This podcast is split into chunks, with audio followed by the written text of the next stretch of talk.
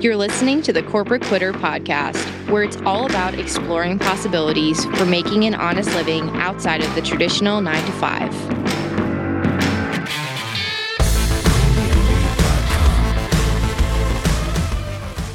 Everyone, and welcome to this episode of Corporate Quitter. I'm your host, Gabby Einel, and today's guest I'm super excited about. Her name is Josefine Wanner. She's a former corporate executive turned entrepreneur and business strategist. She helps corporate professionals break free from the corporate golden cage and build a successful business centered around their core values so they can create the life of their dreams. And Josefine, I think it's so relevant what you're doing now, given the state of the great resignation and people are looking for alternative work. So I'm so grateful that you can come on and share your story, right? Which I'm sure a lot of people want to hear what you've done in corporate and how that transitions or translates to what you do now. So thank you.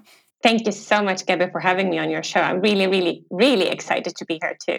Yeah. So can you give us a little backstory? I know you were in corporate for a really long time in banking. So I'm just, I want people to really know your full story and kind of how you got to where you're at now. Yeah, I was in corporate actually for almost 20 years. That's almost two decades. And for almost 20 years, or even longer, it probably started when I was around 14. I didn't even, you know, listen to this little voice that you have at one of your shoulders whispering, you know, you know, this is not really what you want. And I suppressed, I didn't listen to that voice. And it was part of wanting to be the good girl, doing the right things, climbing the corporate ladder and it's also very flattering, you know, when you're in there, you get promoted and you get more responsibility. And then, of course, you have your salary, which is why I usually talk about the golden cage, which is all of these different bars that you have. And one of them is your salary. We also had our mortgage with the bank that I was working with.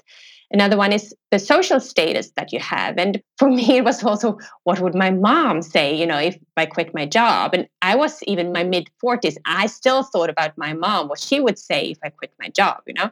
I was with the same bank for the last 10 years. And I changed internally five times and I got better and better positions and more responsibility.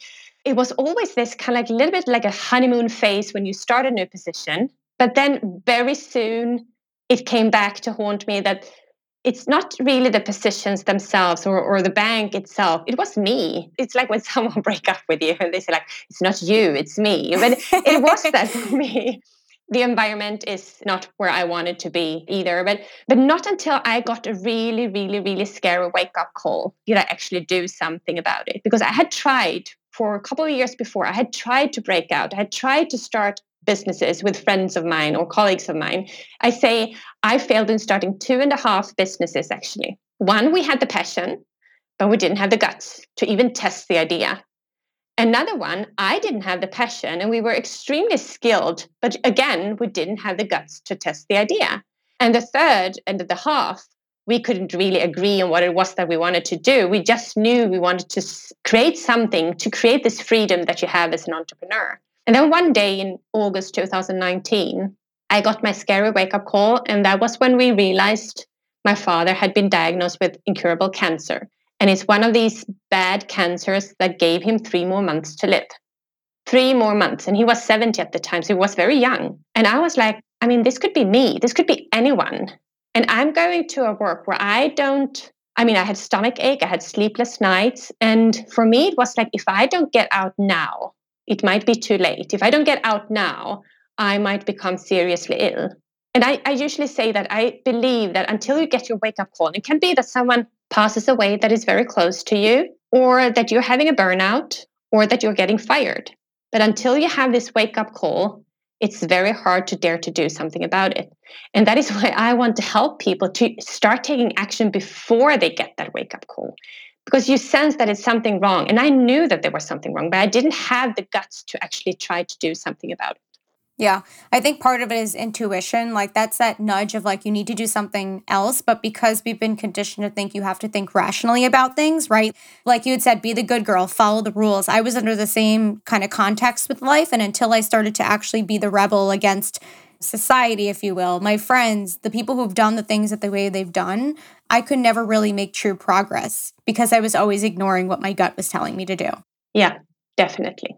Yeah. I'm so sorry to hear that your father, that was the wake up call that you had, because for a lot of people, it's better that, you know, in some cases, maybe they experience an injury or have something, right? Getting fired is a lot less, I don't want to say traumatic, but it's right. It's difficult than losing a loved one. I think we all things happen what must happen in some way. And we, my family, my mom and my sister and I, we actually say that we were a little bit lucky in a sense because it could have been much, much longer kind of like period. Um, you don't want to see someone suffer for a longer period when you know that there is no other way out. It was also before COVID, so we could be there with him during his last two weeks. And he was a fantastic person right until the end. So I have really, really, really good memories. And it's not everyone who, who has that. When someone gets so ill, they usually also tend to change their personality. Uh, we actually say we are lucky in the sense, you know, how it came to be. We got kind of like the best part of that to be, yeah. It's difficult to explain, but I guess you understand what I mean, yeah. The silver lining is really what you're looking at, right? That glass half full instead of half empty mentality, which is very difficult when you're at a place of rock bottom or hitting those places of like, this is really uncomfortable or sad. So I applaud you for that because I don't think it takes a special person to be able to do that. But did you feel when that was happening like a sense of not only physical loss of right losing him, but also the loss of like right losing an identity that you had built up over 20 years because it's a big change. It's not like you were in corporate for 5 years and then you flip the script. I mean, 20 years is a long time. Definitely. And I had to completely redefine that identity. It was also how do I call myself? You know, you are no longer a banker or an auditor or, or an accountant or whatever you've been, right? You have to re identify. It also took me ages before I actually dared to post on LinkedIn because on LinkedIn was my old kind of like network. But in order for me to become this new person or to set up my new business, I realized I have to become a public person, meaning I have to post on social media. At this time, I had no picture on LinkedIn. I had no profile picture. I never commented or liked or did anything. My Instagram profile was extremely private. I probably had like 50 followers or something like that, with two pictures from 2013 one of my kids and one of where I crashed our car, and that was it. So I realized I need to do something really big here. I need to go out there. So I started with Instagram because that felt a little bit safer to me to redefine myself, to redefine the person that I wanted to be. And that takes, as you say, that takes a long while. I had been this other person, this in many other people's eyes, a successful person. And now I had left that behind myself. But that was also one of the things that made me actually dare to leave because I was thinking I was a successful person in the corporate environment, an environment where I didn't really want to be. Imagine how successful I can be when I'm doing something that I truly love doing. So that was actually gave me the motivation to dare take the leap. I love that you said that, just like showed up and did the thing because a lot of people they can get into their heads about like, well, why me, right? There's so many content creators in the world. There's so many other business strategists. There's so many other people who have LinkedIn profiles or all these things like, right, why me? And yet also you being again, it's not like you're a couple years out of college, like you have to unravel a career that you've built up for yourself.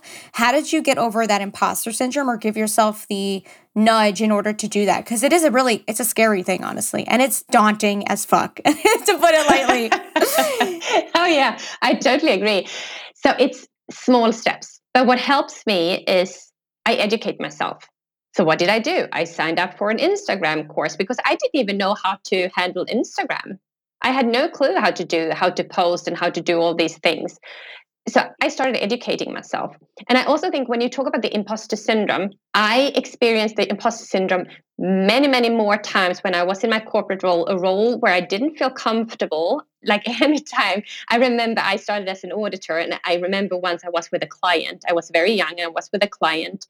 And my manager had sent me there because they were like, they are paying the bill. They need to see that we are there, you know? And I was like, okay, so what am I doing here? So I came alone to this client and I was like, hopefully, hopefully, hopefully, no one talks to me or asks me what the heck I'm doing here.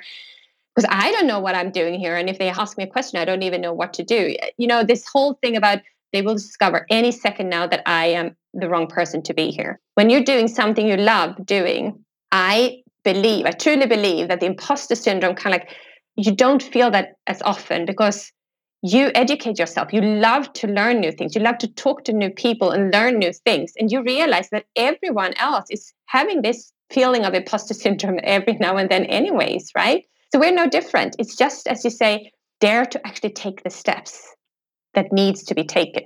but it's also like one small step after the other. You don't need to make a huge leap. You don't need to run like one marathon. Start small, start with a walk. Yeah it's sometimes easier said than done, right? Because you look at like, okay, I need to post to Instagram, but then when you think about it, you're like, okay, I need to come up with, you know, I need to take the picture, which in and of itself could be really difficult, or come up with the branding, or like come up with the angle, or like what value am I providing? And it just becomes this super mega long list of all these action items that you need to take, which then you think, okay, it's just posting Instagram, but then it becomes 20 different steps, and you're like, holy crap, now what? Yeah, exactly. And that was when I said, I can't handle this on my own. I need someone to show me how to do this. So I bought a course, an online course. I still have that online course. I still go back in and learn about my brand soul essence and stuff like that that I feel because for me it was also important to have a little bit like a thin red line that you know that you have what is it that you're following but if you would look at my instagram profile you see that it's changed the very first thing that i posted was actually a quote because quotes are they can be personal but there someone else actually said it. So you can post a quote and there are also people love quotes. But the thing when i posted it and i posted it in the afternoon or the evening maybe even the worst thing you can do when you post something for the very first time because i was so afraid that someone would see it that someone would actually comment on it the whole night. I think the worst thing that happened was that my friends commented and kind of cheered me on. That was the worst thing that happened because no one else really saw it right so we put up these kind of big monsters and thoughts that we have in our heads of everything that can go wrong, when in reality, not much does go wrong. I mean, I'm not climbing the Mount Everest. I'm not going to fall down dead by doing the things that I do. I might get a hater. That's the worst thing that can happen currently, right? What do I do then? Delete and forget. That's it. Delete and forget. Yeah. The cool thing is you have complete control over a lot of these things. So again, you can delete it or ignore it. Or what I've recently been doing is putting a spin on it of like, I will thank them actually, like, thank you for in boosting my engagement because you took time out of your day to add to this conversation, whether it was positive or not. So you're helping push to the algorithm or to the masses just because you're an asshole. Like, thank you. Yeah. So, like, other than posting, you know, to Instagram and all those things, because there's plenty of things you have to do in business to be successful, what are some growth strategies that you can offer to listeners? Like, what are some of your favorite tools, techniques that you've used or helped with other businesses? I actually have two things that I would say. Without these, you need to start with these. You need to set the foundation. And one thing, and let's start with the one thing that people are like, they're probably going to, oh my God, she doesn't need to talk about that. And that's the ideal client. But I'm not talking about the ideal client or whether they have blonde hair or brown hair or, or blue eyes or whether they live in Georgia or Atlanta, wherever they might live. I'm talking about, I call it actually the ideal client um, bridge methodology because we figure out where is she today? Where does she want to be? Like, really, what, what are her fears and challenges? And what, where does she see herself? Where does she want to be? And right in the middle, that is where the offer is going to be to take that person from the left hand side to the right hand side to where the person wants to be. That is where the offer is going to lie. However, you cannot do that if that is not what you want to do yourself. You have to look at yourself. It's like I said with these two and a half businesses, which we started with. One was with passion. We could have done that really cool thing with that one, but we didn't have the guts, right? Or the other one where we didn't even have the passion. I couldn't have done that in a long term. If I don't like what I'm doing, I can't continue doing it. So you need to love what it is that you do, but you also need to love the clients, the people that you want to work with. So when I started out, I thought I wanted to help uh, corporate professionals, women who are kind of like a little bit where I was at the time, lost, didn't really know what they wanted to do. Turns out that those are not at all the people that I want to work with because I don't have the patience enough to be there for them during that period. My ideal clients are actually the ones who are one step ahead, who had already decided on what they want to do and they want to set up a business. There is therefore kind of a difference between my trigger clients, the people that I would love to help, but I don't have the patience for it, and my ideal clients, those that I love to work with. So you need to figure out, first of all, your ideal clients, where are they today? Where do they want to be? And the offer in between. And then also, what are your passions and who do you want to work with? Like go think about yourself. Set up a business that works for you and that you want to run not the other way around because you spend so much time in the business and you will also spend so much time with the clients and then it should be people that you want to work with. I couldn't agree with that more because I think at this point, over the past few months, I was conducting like, I don't know, probably about 100 or more free sessions to collect data of who it is that I actually want to work with, which was the quickest way for me to specifically identify, you know, at what stage is the corporate quitter or the podcast person or whatever it is who I want to work with and in what capacity. So for you, how did you uncover that? Like, were you doing free sessions with people? Were you just creating content and seeing how people were reacting? Like, how did you come up with trigger clients and then realizing, okay, this isn't it, but the ideal client is? I I did surveys. I was doing free sessions. I still do free sessions because it's still continuous learning. I learn more and more. It's not one person, it's like hundreds, thousands of people that make my ideal client. The timing when I discovered that this is not the person that I want to work with was I had actually held a 5-day workshop, a 5-day launch workshop where I poured my heart out. During these 5 days, my energy was so low. It was so hard to do these five days. And on the fifth day, I told the people who were there, who had also given their time, and I still gave them loads and loads of value. It just was my energy wasn't, you know, on top. So I told them, you know what, uh, I I will offer you a Q&A tomorrow. But you hear it on my voice, I wasn't really excited to do this Q&A. And they weren't excited to be there either. I think it was the day after I decided this is not working for me. This is not what I want to do. I took a huge step back. I actually took some time off and I said, I totally need to redefine my business idea, my business model, my ideal clients, and continued working on that. I'm still offering loads and loads of free information. I do connect calls with people just to get to know them. Where are they? Do we click? Do we connect in any way at all? I also do free consults for people who are considering working with me because I also decide who I want to work with. It's not one way, it's it's two ways, right? So that is what I'm doing. When I teach people, I say we go deep into the ideal client, but we also go deep into what it is that you want to offer, your service, and also who you want to work with as a person. And we actually spend the first 11 weeks before we actually do any sales offerings or anything just to go deep because you save that time in the end instead of doing like I had to do then spending like eight, ten months trying to set up a business that you don't really love in the first place. Yeah. It takes a lot of experimentation in order to get to that place of understanding. So I'm glad that you break it out into 11 weeks because a lot of people are looking for the get quick rich scheme, right? They hear all these people on the internet who are like, figure out your whole business in like two months. And it's like, maybe, but probably not. Now, I'm wondering, right, because you're doing all this experimentation, digging, you're prepping, you're planning what can you do or for someone who's listening who are there in that beginning phases and they're just having the experimentation part come up maybe they're having one-on-one calls to collect data. What about money? Because right a lot of people the reason they started business is because they want autonomy in their schedule but they want to make what they're worth and sometimes the corporate job doesn't allow for that. So how can you still collect data and experiment without panicking about money or like charging accurately or appropriately or any of those things Mm-hmm. Usually, because the thing that you're offering, you are a couple steps ahead of the people that you want to serve. So you know things that they want to learn from you. So the easiest way to actually gain a little bit of a buffer is to offer one to one coaching to these people where you are ahead of. During that one to one, first of all, you will have a buffer. You will learn so much about the clients that what they want and what they need. And you will also learn so much about yourself too.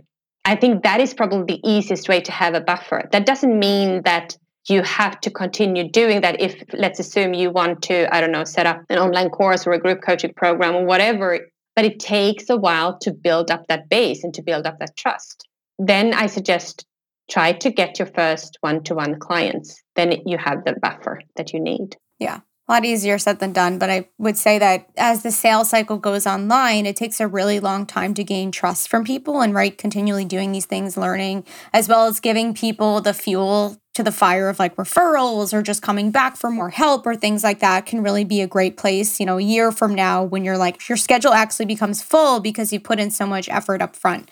Absolutely. And I think the whole, as you said before, oh, spend 60 days with me and you will have, I don't know, a 6K business or whatever.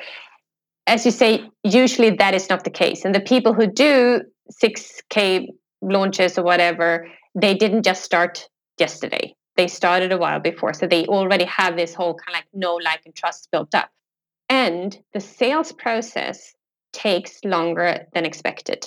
It takes much longer. I have a client who I had a consult with in February, I think it was. In August, she con and I stayed in contact with her. She declined at the time, and I wasn't ready either, so it was probably a good thing. We've stayed in contact.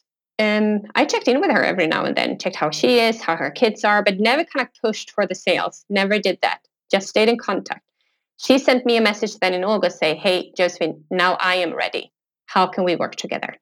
Because that is also kind of like the sales cycle and that's the sales approach that i teach and that i live by is we create relationships we create connections we never push anyone we never say oh you need to max out your credit card to come and join me it has to be based on that they believe that I can help them to get to the other side of the bridge. That what I'm doing is what they need, and they need to be ready to do that because you never know what's going on in a person's life. Yeah, I can understand that too. There are plenty of people that I want to work with, but I know right now isn't the right time. But that doesn't mean I'm never going to reach out to them. It's just when I'm ready. And sometimes it's, you know, again, it's not personal. It's just, I don't want to say it's business, but it's right. It's dependent upon what's going on in our worlds. And also, like you had said, it takes time to build trust with someone. So if you just started in the online space, you don't have a, I don't want to say a following, but like you have no credibility, you don't have anything really to prove. Maybe you're just starting posting, you don't really have, you know, much that people can learn from, right? People like to binge content, they like to listen to episodes, they like to get as much free value from you as possible. If you don't have anything to show in any capacity, how can someone purchase from you? They don't know who you are, they don't know anything about you.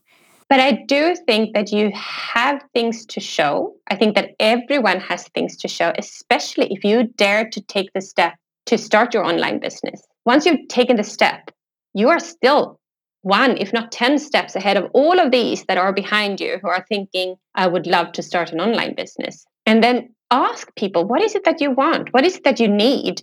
Don't try to set something up on your own. I did that. I did that mistake. I was like, oh, I need a course. So I started creating a course, sat in and I did loads and loads of PowerPoint presentations and I created and created and it took 10 months. And I still haven't published that because I was so insecure and I was like, maybe they don't need this. Of course they didn't need that. I didn't ask anyone what they needed. So I had no clue what they needed. I joined another program where the program promise was that within 10 weeks you will have your online course. She totally delivered on that promise because within 5 weeks, 5 weeks I had redesigned or designed my online course. I had gained kind of like test audience to test it on, and I had actually kicked it off, kicked it off everything within five weeks. So that is also a little bit like the time that you give it is the time that it will take. So for the online course that it took me 10 months to create, which I never ever published, compared to the one which I kicked off within five weeks, I promise you that the quality of the one that I kicked off within five weeks was much, much higher. Maybe not when it comes to kind of like the presentations that I did, but of the content. And I truly delivered on what it was that people actually wanted because I had spoken to people.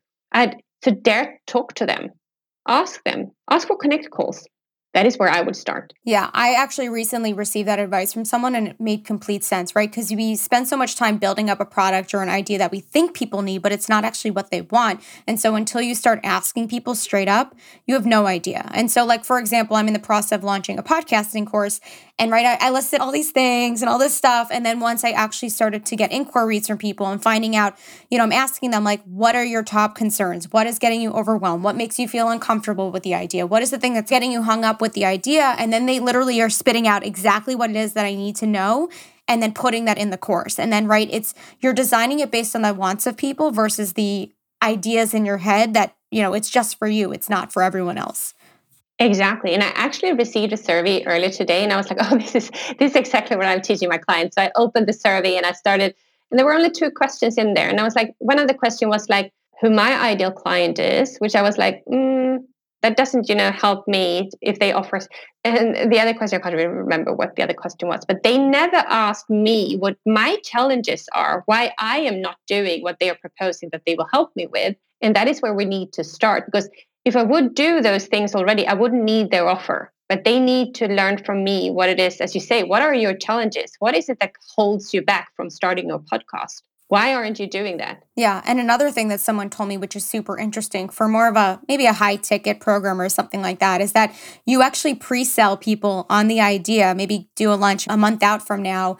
And then you ask them, like, what are the things that you want? They tell you exactly what you want and then build the course during, you know, the month or so until the launch and then right you're giving them exactly what they want. I had another person that i worked with who did the same thing. She built out this whole course and then when she actually did the survey her clients wanted something completely different. So for example like she thought they wanted mindset stuff but then when she talked to them closer they wanted you know how to choose healthy habits so that their mind is in a better place so that their body's more optimized so that they can make better decisions or whatever it was. So it's like they go hand in hand but they are very different in the way that the language is the phrasing how you build out content all those things. So it's a pretty cool foolproof way to like not fuck up, right? Not create a product and spend so much time doing something that isn't going to land, right? Because really, time is the most valuable asset.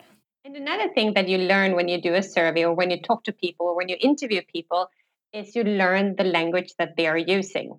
And you can use that for for posts or whatever and you speak their language and they will think holy cow gabby knows exactly what i'm thinking. And you're like yeah of course i know because i'm using the words that you just told me. It makes it easier for you to come up with content actually to create too yeah, I've tried to record almost all my conversations with people, even if it's like podcast prep calls, catching up with a friend, because once you go back and review, not only do you get a glimpse of like how you're showing up, right? Is it, are you coming off in scarcity? Is it excitement? Is it like, what are the things you need to learn from? But right, again, you're using the same language that those people are talking to you with and just regurgitating it. Like you don't need to reinvent the wheel. Exactly. So cool.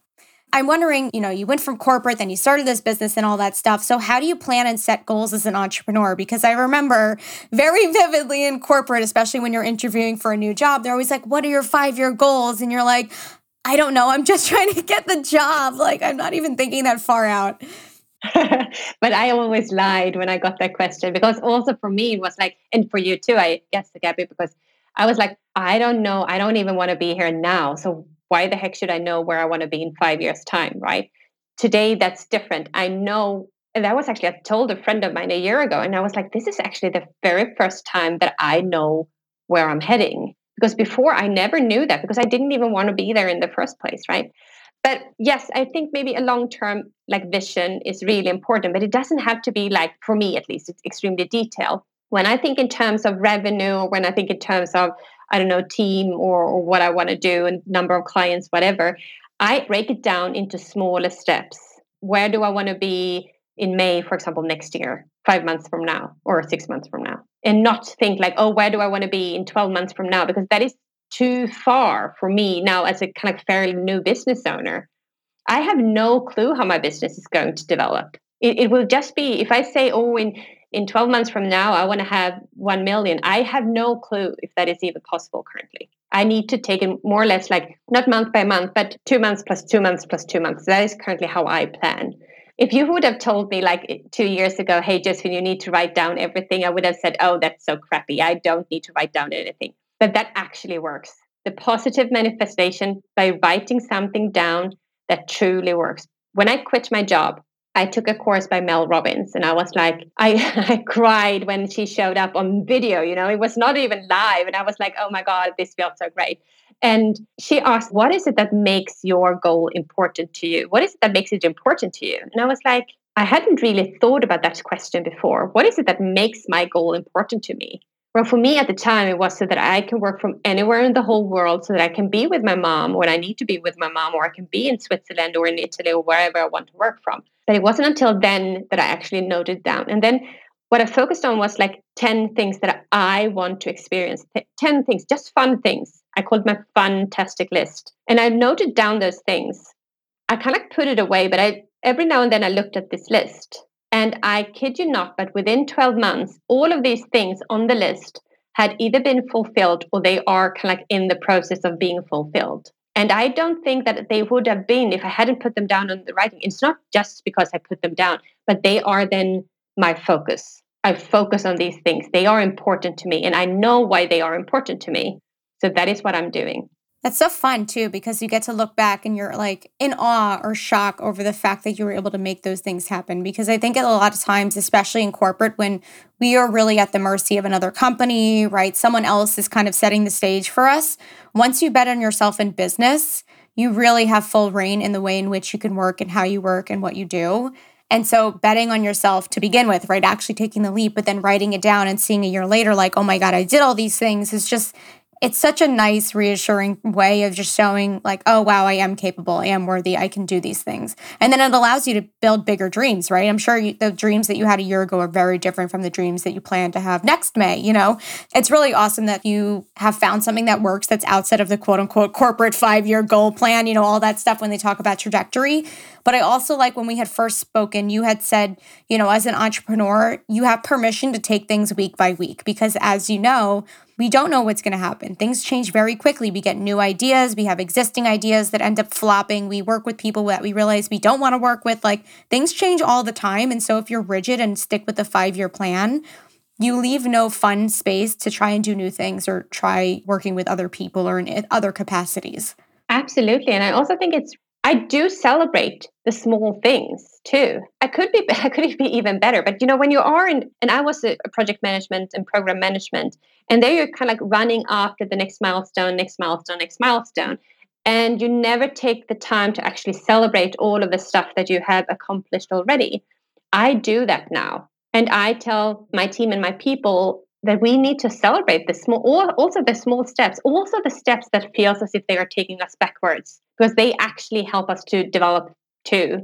I stopped thinking in terms or i probably never did think in terms of failure because i don't really think like that. I'm thinking like okay next step next step. Even when i'm lying down i will find a way to crawl back up again because that is what takes us further and further and towards our goals what are some of the celebratory like practices or rituals you have in place that, you know, you swear by and love to do and have implemented in your regular schedule? So every Friday, I tell my community that I want them to share their wins with me. it's so hard to get them to do that. And I think it's people like, oh no, I can't brag, or maybe this is not big enough, or whatever. You know, people will think that I'm bragging, or I don't know. But I share them that I've done this or I've done that. And I think that is really important. With my family, I love to celebrate with a good kind of cooked meal and, and you know, a, glass of Prosecco or, or a glass of great wine or whatever. And to say that, not to, because we eat great food and we drink wine, but to say that today we are celebrating this. Today we're celebrating that mom got a new client. Today we're celebrating that my son got the highest score on, on a test or whatever. We kind of you need to say what it is that you're celebrating to make it a little bit special, even though you drink wine on other days too, but you say today we're celebrating this. I think that is really important. I love that. It's so simple, but like you had said, setting the intention, I think, brings more specialness, if you will, to a certain occasion that might be looked as like a basic or recurring thing. Yeah, exactly. Yeah. So I'm wondering between the celebration, the planning, like all these things, right? Taking action, is there a happy medium between planning, taking action, and celebrating, right? Because I'm sure there's times where you plan too much, or you take too much action that's in the wrong direction, or maybe you do a little bit too much celebrating and drinking too much wine and it doesn't actually get you where you need to go. I just recently realized I love to plan. I love to do plans but then I might not necessarily follow them to the point, right? But I have done the plans, I know the steps that I need to take. So I think that is probably, at least that is what works for me. I need to plan it out. I need to have some sort of kind of direction to know where I'm heading. But then I don't need to follow that, you know, to stick to it, like you said before, independently, because we need to be flexible. We need to be able to change depending on what happens. If something new comes up with some like for example when instagram and facebook broke down it didn't i wasn't affected but it could have been. If i would have had one of my launches then during that week it would have been really really difficult. So we need to be able to adjust really really fast right? So i think somewhere in between but then also to make sure that you take breaks because only when you take breaks and when you take like real breaks is also when you fuel your mind with creativity and you can think in new paths compared to when you're like just putting your head down and just running in one direction because then it might be completely the wrong direction that you're running towards. Do you have any clear indicators of what is the quote unquote right or wrong direction? I know that's kind of like a hard term because it's specific to people, but maybe something for the listeners to get a red flag of like, okay, this is this is happening or I'm having this feeling or this thing isn't working, so it I now know it's the wrong direction and I need to switch gears. If you think about me developing a course for 10 months, that was definitely the wrong direction. Could I have found out about it? Yes, I could. If I would have hired a business mentor at the time, I didn't. I didn't have another person that was in the same kind of like it doesn't have to be a business mentor, but a business buddy, someone that knows is going through exactly what you're going through, someone who knows what you're dealing with. You need someone to kind of bounce ideas off and discuss ideas with, because otherwise you will just be in your little bubble and you will run in the wrong direction. I now have I have a business mentor. I have my business manager that I talk with when I get wild ideas we're talking it through. She's usually also on with these wild ideas, but then you know we take it back and we say, okay, so what are the next steps? And I have people, other entrepreneurs that I discuss these things with. How do you do this? How did you deal with this? Especially also, you know, when might feel below or down, but also when we're feeling on top. We need to share this with someone, someone who understands what it feels to feel on top, that you actually managed to close that deal. You managed to gain five new clients or whatever it might be you need to be able to share that with someone who understands what it is that you're doing. Was it really hard for you in the beginning to ask for help or like to actively seek out someone to work with? Yes, and I still struggle a little with not delegating per se, but to I don't want to overwhelm them or you know hand over too much work so that they get overloaded. So I need to be better at talking to my team and saying that they need to come to me saying this is too much for me. So I definitely need to be to be better at that. Yeah. It's all work in progress, right? I mean, it's your business baby. So you have, like, you don't want it to be messed up. You want to keep your teeth really sunk deep into it because, right, this is the thing you put your blood, sweat, and tears in. But, right, it's good that you're empathetic and you're thinking of your team as well. So it goes both ways. So I think you got a double edged sword there of not wanting to delegate, but also not, you know, wanting to delegate too much. But it's nice that you're considering that way because a lot of people who came from corporate, and I'm sure you've experienced this too, it's the opposite, where they're just like, nope, I'm going to give you as much work as humanly possible until you literally have a breakdown or you quit. And you're like, oh, thanks. So I'm wondering really quick with, you know, the course that you were doing over 10 months. Now, part of it was right, maybe not knowing what it is you needed to do, not talking with someone with the idea through, or things like that was part of the reason maybe it would have been a red flag because of the 10 month long journey was because the excitement wasn't there. So it took really long time. Like because right five weeks is a really aggressive plan to create a course. Not to say that it's not possible right because you did it and a lot of people do. But did you find that within the five week period you were just so much more excited than you were with the original idea that took 10 months? Well you know the funny thing is the idea that i had when i created the course within the five weeks the idea was actually the same it was actually around mindset, finding what it is that is important to you, finding your purpose. It was more about this the trigger client focus then.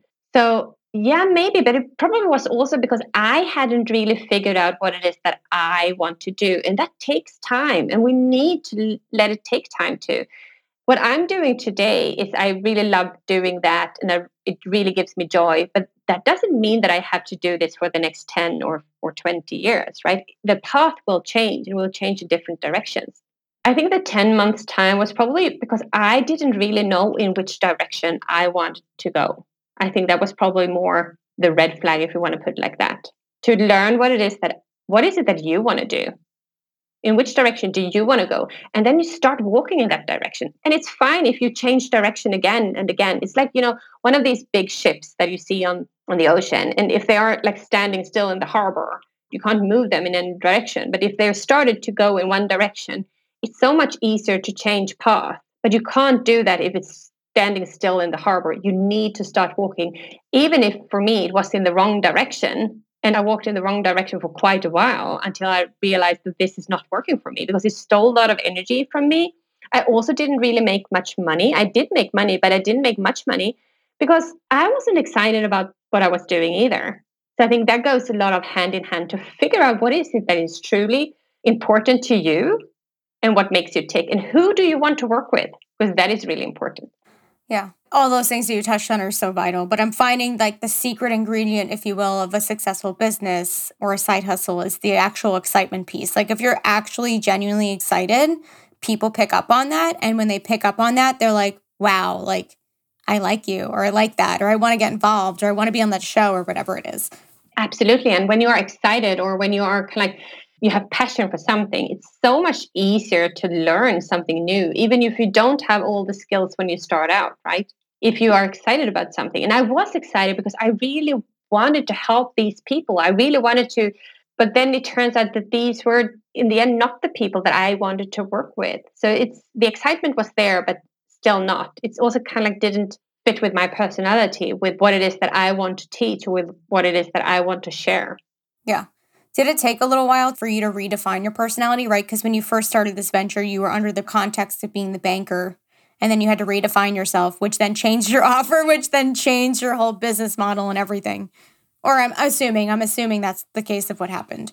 Yeah, it is. Well, the business model, how the business model works per se, but the offer is different. But the model is more or less the same, but the offer is different. Yeah.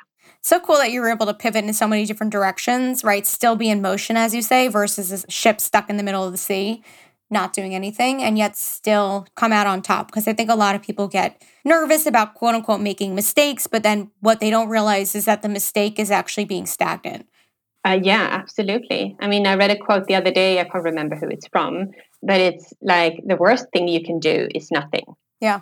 It's funny how, like, all these quotes that people have, like, you think they're corny and like stupid and silly and they don't make sense and right wow good for them like must be nice and then once you become an entrepreneur you're like oh my god it's so true i've become that person but it is also you know the most kind of like engagement i get on my posts is actually quotes because I think they are personal in a sense, but still people can interpret them as they see fit, as it fits them.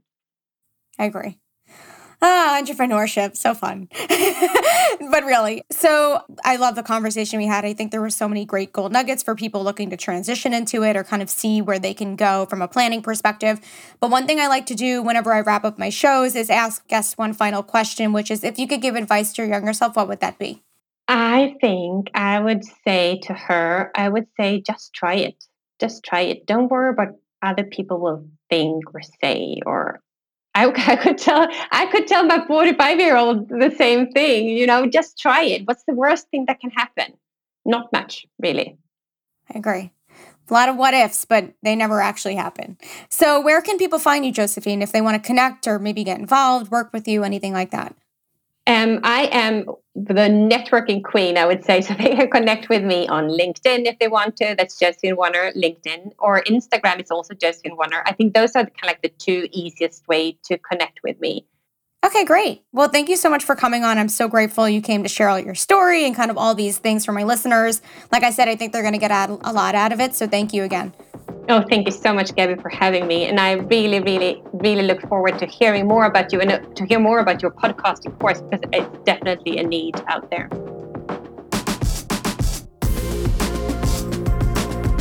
Thanks for listening to the Corporate Quitter podcast. Visit corporatequitter.com for resources, extended content, and additional information about our guests. To connect with us, stay up to date on all things Corporate Quitter, and to learn more about how you can leave the 9 to 5, follow us on Instagram and TikTok. And if you enjoyed this episode, be sure to leave us a rating or review on Apple Podcasts. Thanks, guys.